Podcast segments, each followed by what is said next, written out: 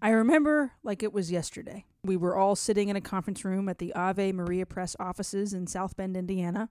We had just finished eating our lunch of Jimmy John's, and we were looking at a big whiteboard on the wall covered with notes, ideas about what we wanted to tackle in this new endeavor of Ave Explores articles, videos, podcasts, eventually Facebook Live conversations, stories that we wanted to tell, people that we wanted to highlight, things that we really wanted to dig into to help people live their faith a little bit more every single day. And one of the big ideas of this entire project was this podcast, the Ave Explores podcast, where we would spend time, you know, longer than 20 minutes, spend a good amount of time with a guest and hear their story, listen to their ideas, dig into their area of expertise, and help expand the topic. And we've dug into a variety of topics art and architecture, Our Lady, faith and science, uh, different issues concerning social justice and living our faith in the public square, what it means to be a Catholic family. We've wanted to to dig into issues that are relevant to people who want to live their faith every single day and have conversations with people who are I'm going to say on the front lines of these issues, but really just have an experience with this particular topic, have something to say and we want to be the platform, we want to be the place where folks get to hear what they have to say. And so, to really kind of highlight the good work that we've been doing, to, to share a little bit of the 150,000 downloads of this podcast that we've had, we here at the Ave Maria Press team have created a bit of a summertime playlist, if you will, of some of our favorite episodes from our two years and our 10 seasons of Ave Explores. Here in season 11, we are resharing episodes that we have really loved, conversations that were really excellent. And of course, all of them have been great, but conversations that we really want to bring back into your ears to share with you, to, to bring back to the front of your mind. Conversations that have been inspiring, have been challenging, have been hope filled and hopeful. Conversations that I think need to be heard again. Conversations that we know have done a lot of good in the life of the church and in the hearts and minds of a lot of people. So, as we reshare these episodes here in season 11, we're going to do a couple of things. I'll give you kind of a little bit of a preview of what's coming up in the episode, tell you a little bit about what into creating the episode, and then giving you a, a bit of a takeaway, something that you can think about as a result of that conversation that we had, whether it was two years ago or just a few months ago. And then in the emails that you'll get every week when you sign up for this Ave Explores Summer Playlist reboot, well, we'll also tell you some other episodes that we hope that you pay attention to. If you liked this one, then you'll really love this. If you enjoyed this, then you should go read that. Really just reminding you of all the great stuff that we've created at Ave Explores for you and sharing with you the good work that we've done to really have these excellent conversations with experts, with people who are living their faith every day, with people who are trying to be a little bit better every single day, just like you. First up, we're sharing with you our first ever episode that we did here at Ave Explores with my good friend Jeannie Gaffigan, wife of Jim Gaffigan, mom and author, brain tumor survivor, and just all around incredible lady who shares her faith in a really vibrant and visible way. And in this first episode of Ave Explores, Jeannie sat down and shared with us the story of surviving a brain tumor the size of a pear. She tells us a bit about her book, and she especially shares with us how her faith, her Catholic faith, and her love of the Blessed Mother was an anchor for her in even the darkest and scariest moments. You know, Jeannie is somebody who is is doing great things within the life of the church, both within her children and, and in sharing the faith and highlighting the good work of great Catholic people, of speaking up against uh, horrible injustices in our culture and even within our church. And I, I think back to this episode, I think back to this interview. When we scored this interview with Jeannie, I was so thrilled and so excited. And she's actually since become a friend. Jeannie's become somebody that I chat with on a regular basis. We email back and forth. We share pictures of our kids. We tell each other stories. We check in with one another when we know things might be challenging or difficult. I, I think back to that first conversation where I was kind of fangirling a little bit on the Zoom call. And now, when we text each other back and forth, I, I love the fact that I can say our friendship started with this conversation for Ave Explores. So I hope you sit back and enjoy this conversation with Jeannie Gaffigan about her faith, about her relationship with Mary, about raising kids that we had for Ave Explores all the way back in August of 2019. This is Katie Prejean McGrady, and this is Ave Explores.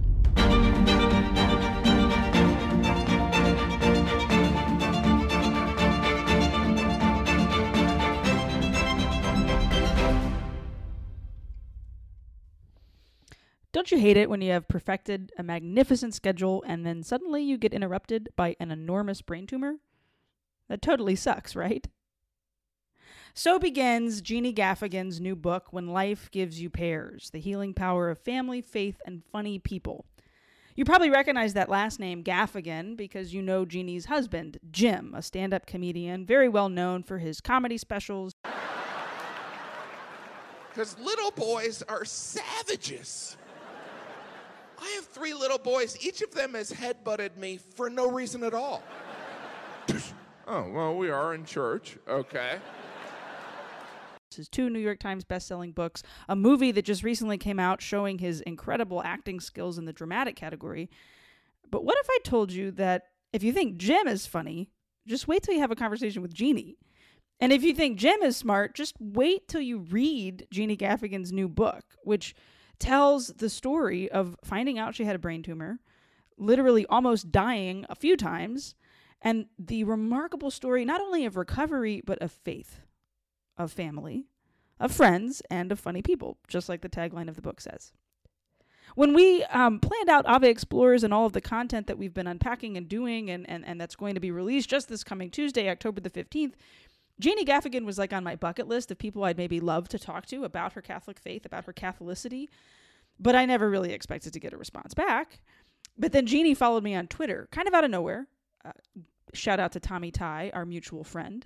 And then I shot her a message, and that led me to her publicist. And the next thing I know, she and I were Skyping just this morning, talking not just about her book, but about her faith, about her relationship with Our Lady, about what it was like to to literally be in, in a tomb of sorts and, and to suffer so greatly and yet at the same time grow in such faith and and resilience both in her family and and with her children and in her own life.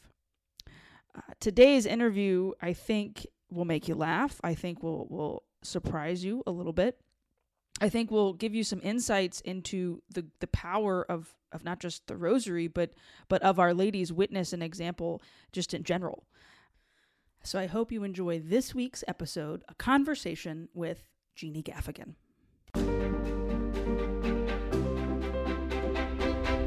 Well, Jeannie Gaffigan, thank you so much for joining us today on the Ave Explores podcast. We are thrilled to have you.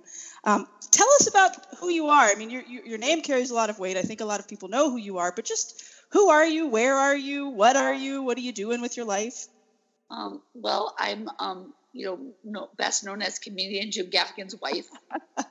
um, but yeah, so um, I'm just, you know, a mother of five who was, you know, working along in her busy life a lot of wonderful like blessings in our career, co-writing with my husband, producing TV and film, and um, kind of being too busy to go to the doctor myself. And um, through a series of miracles, discovered that I had a massive brain tumor and had, you know, a very short time to live if I did not do something immediately about it.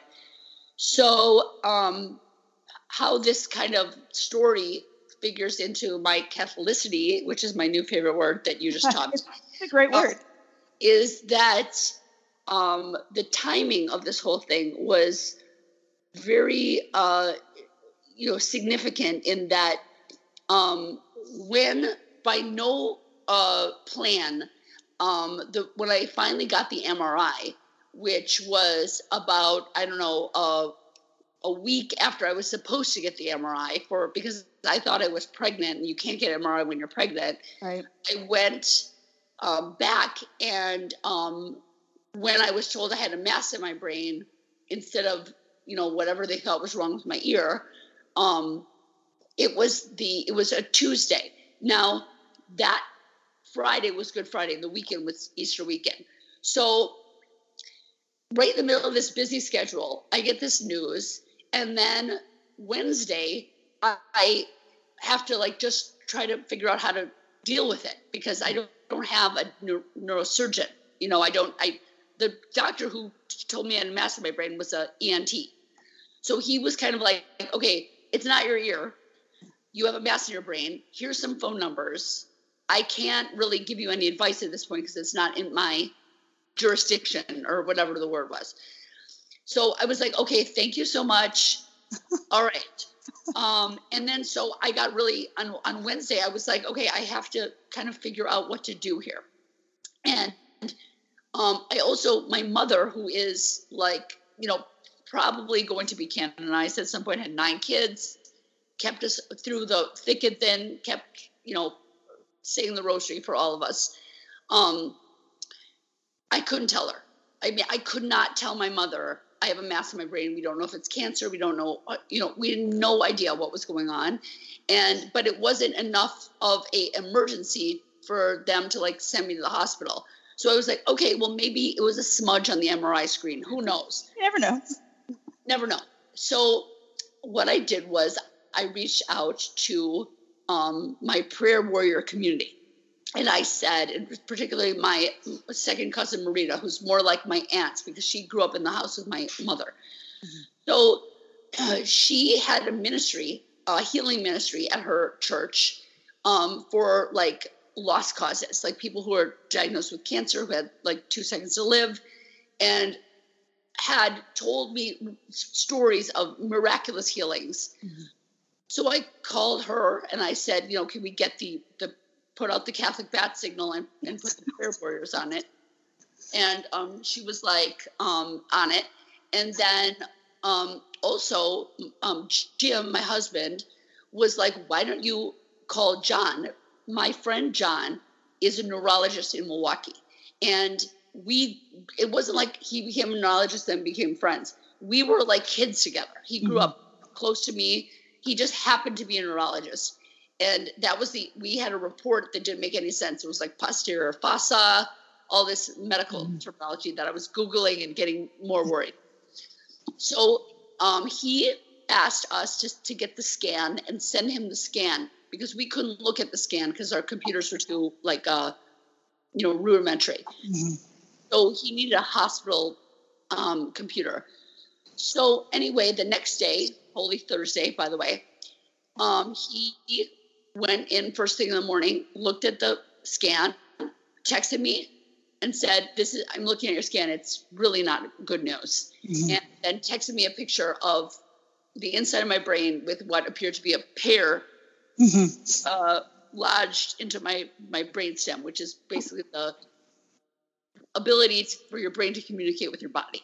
Mm-hmm. And it really didn't look like there was much left of my brain stem um, because it was so compressed. It's supposed to be like an open, and it was kind of shoved to the side. There's a mm-hmm. photograph in the book. It's yeah, yeah, very intense.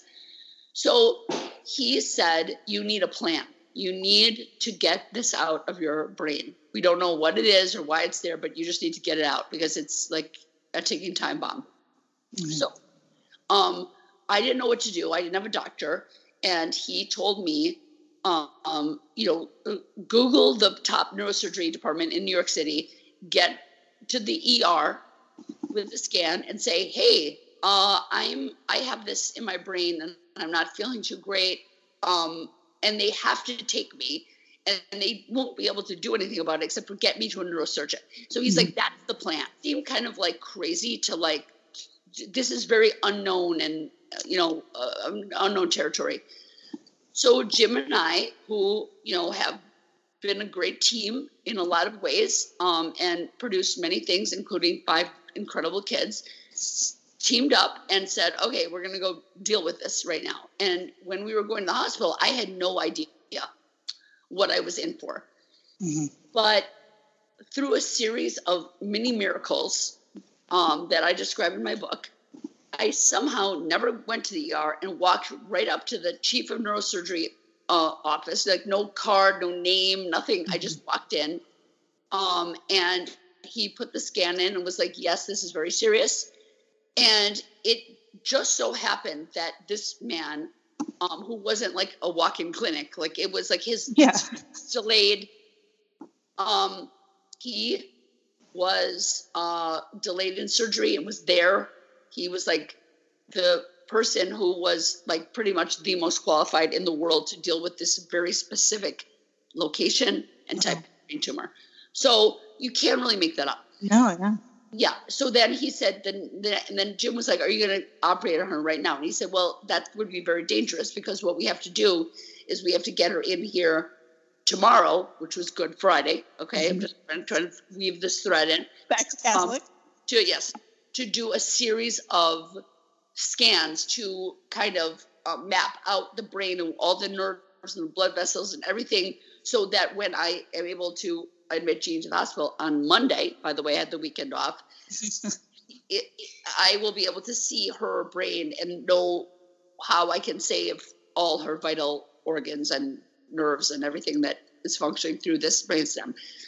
So um Good Friday, I was spent. I was not. I did not set foot in a church, but I um, was in the um, MRIs all day and CAT scans, and so I um, asked uh, my nun friends to kind of be there for me. Like Yeah.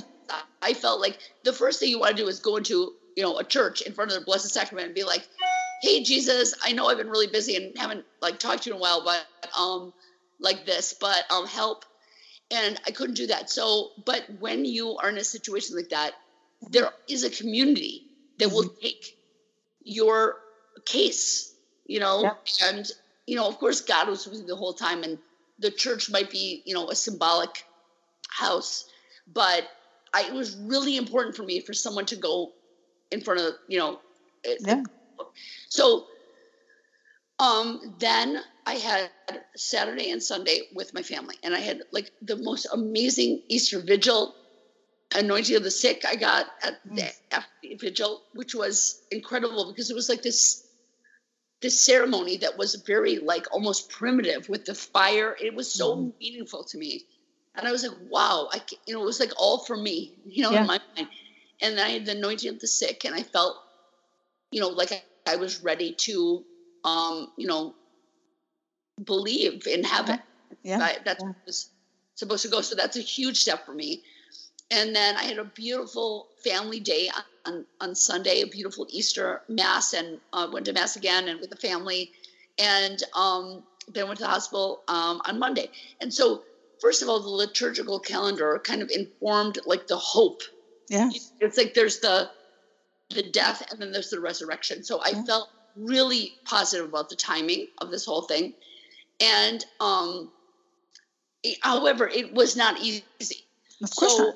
so there were times um after the surgery which was a, a miraculous success um i contracted a double lung strep pneumonia that put my life in serious jeopardy.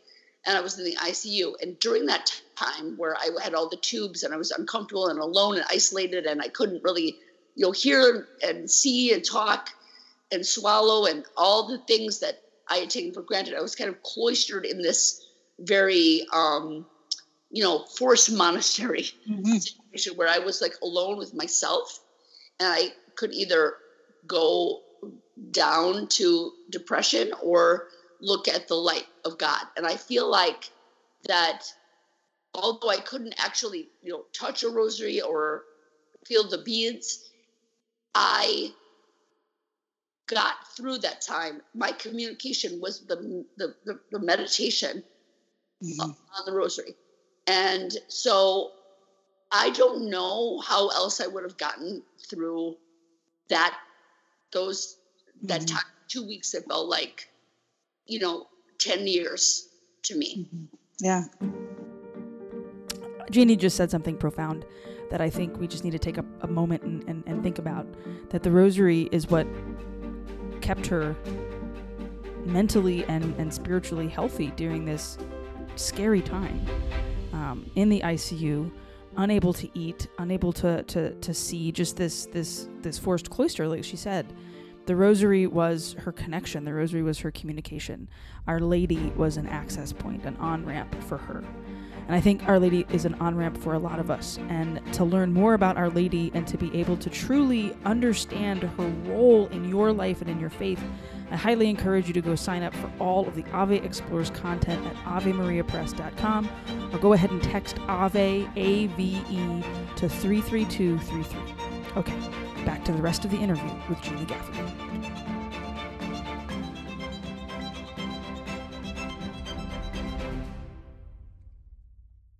Rosary. It was my the spiritual tool and the conduit, the, the line to heaven. And I felt like, you know, the the Blessed Mother was there with me Yeah. and advocating um, on my behalf. And Yeah.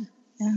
Like a mom, you know, just like what my mom's supposed to do, right? Like moms, they go to bat for their kids. Yes. so when one of her kids is in distress, I'm struck by you saying you were in, you, you said, I didn't go to church on Good Friday. Yeah, you did. I mean, you were in an MRI, like, right? Like you were in a tomb the whole day. Um, I was in a tomb. for sure and yet there was there was resurrection and there's grace and there's joy that comes forth from even that intense suffering um, that's one of the most profound christian mysteries what did this do to the faith of your your family. And i mean i don't want you to expose your children to the world necessarily but but was there like was there tension? Was there struggle? Was there i remember when a hurricane hit my hometown when i was a junior in high school i was very angry at god because something bad happened. I mean how did this tragedy arguably affect the faith of, of the whole Gaffigan crew.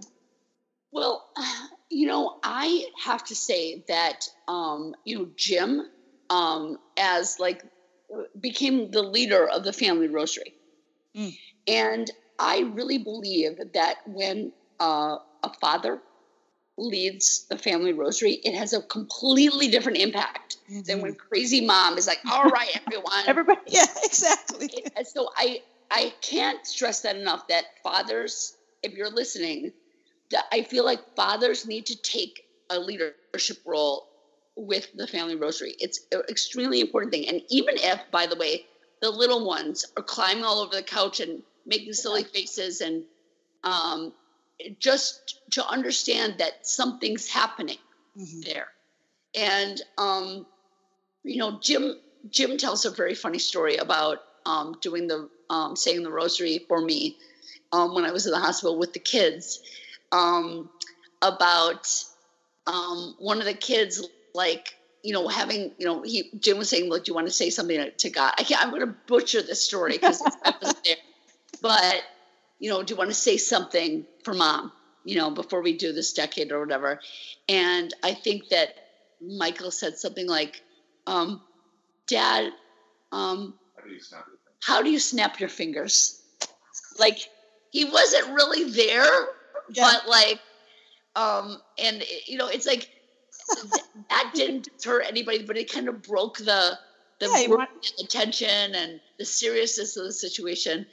Um, so I have to say that um, my kids, like during the most cri- crisis-filled time, were amazing, like uh, like rocks. They were rock stars.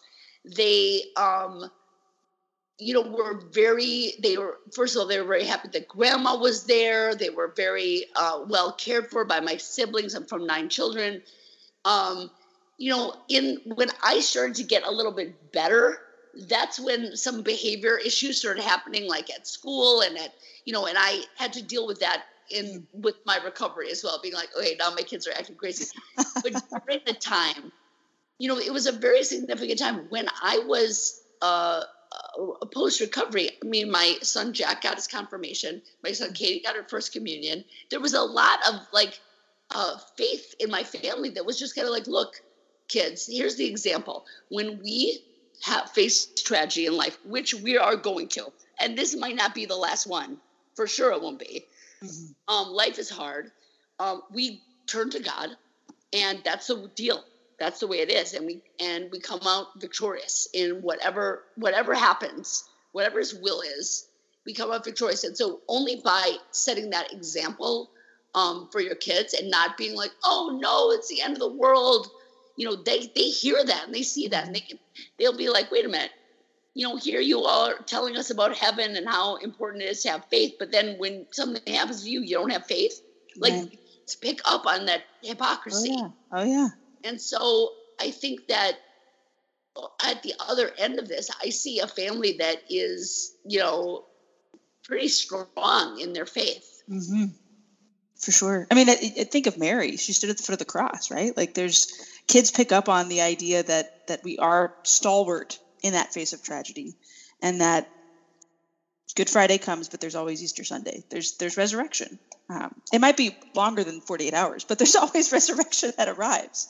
Um, so what's next, Jeannie Gaffigan? I mean, you have beaten a pear-shaped tumor in your in your brainstem. You've got five kids. Um, what what what's what's your bucket list? Like, what's you, you you've you've beaten death and at its own game. So so where are you headed? I mean, I just don't think that I really have to look for anything. It just kind of happens. I mean, I, I, I mean, one of the things that came out of this, like project wise, is um, it became very clear to me in my, you know, my forced monastery that I yeah. was you know, for, is that when you know you have small children, there are uh, amazing opportunities, whether they're you know church programs um, or even you know the um, sacramental preparation, and there are these amazing um, you know things at the zoo and the art museum. And there's all this stuff to do, and I think that when kids become teenagers, everything just stops. They're confirmed.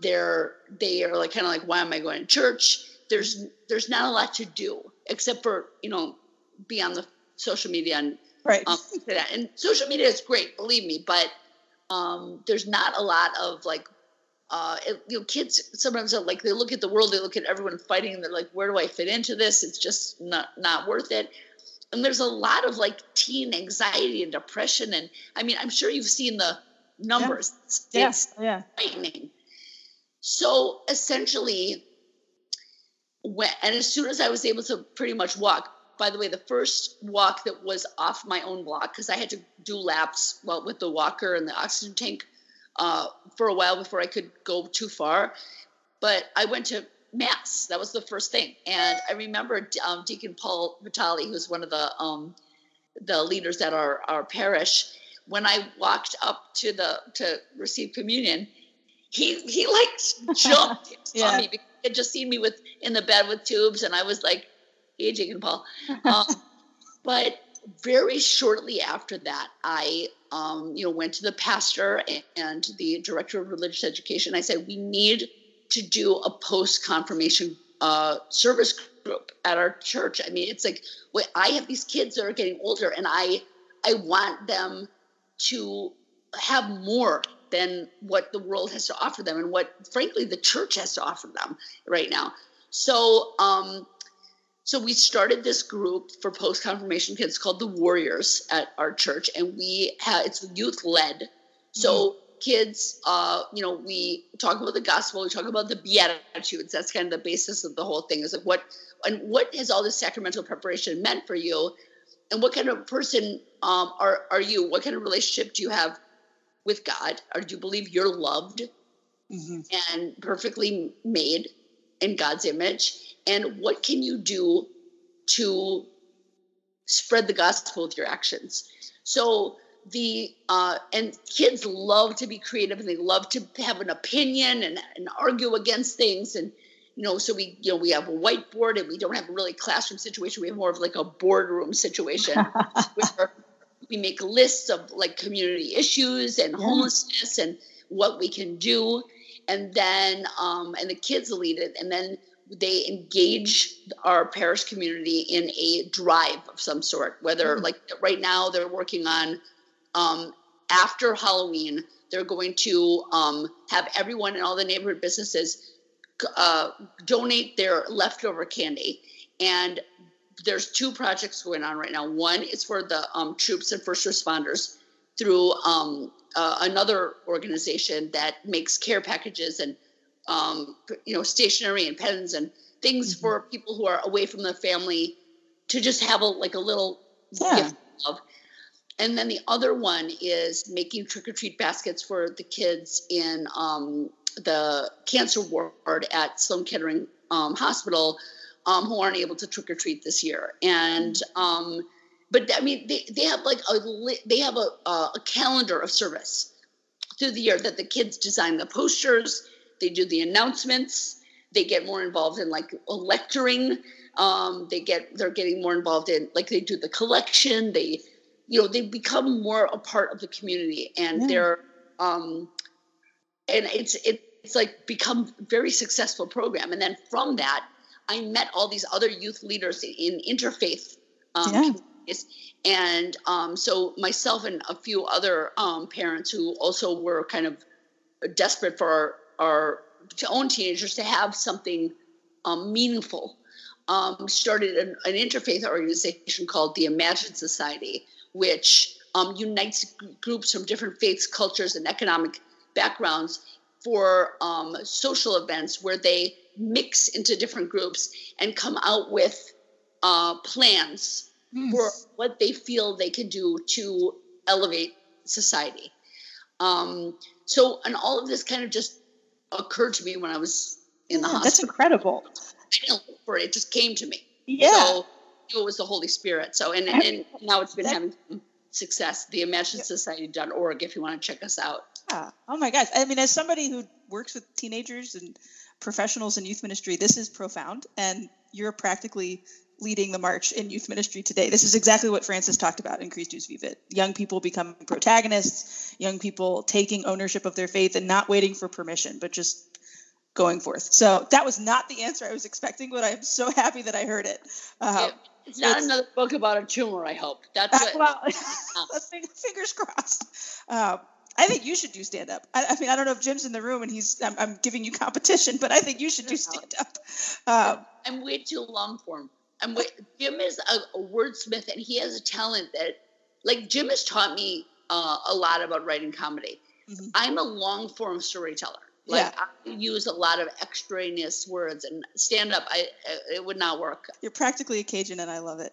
Um, well, Jeannie, I, I, we could keep going, but I, I don't want to keep you all day. I you, it's profound what you have to share. It's a profound story. I'm so happy that you are not only well, but that you are out there sharing this message that you had your moment in the cloister where Mary very much uh, comforted you, and that you were able to to share that that inspiring just vision and, and experience with us today. Um, where can folks find you? Obviously, the book is number 15 right now on the New York Times list and will only raise, I'm sure. Where can folks find you and, and, and see where you're going to be and, and everything else?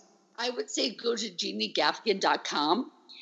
Um, but oh, for you know more uh, frequent updates, just follow me on uh, Twitter at Jeannie Gaffigan or on Instagram, Jeannie Gaffigan.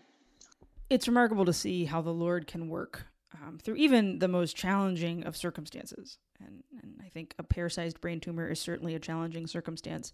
And so much of what Jeannie said, including there at the end where she talks about helping her teenage children really invest in their faith by by serving, by going out and as Mother Teresa would tell us, finding a Calcutta right in front of us, by by serving those people right in front of us, by trying to live the Beatitudes.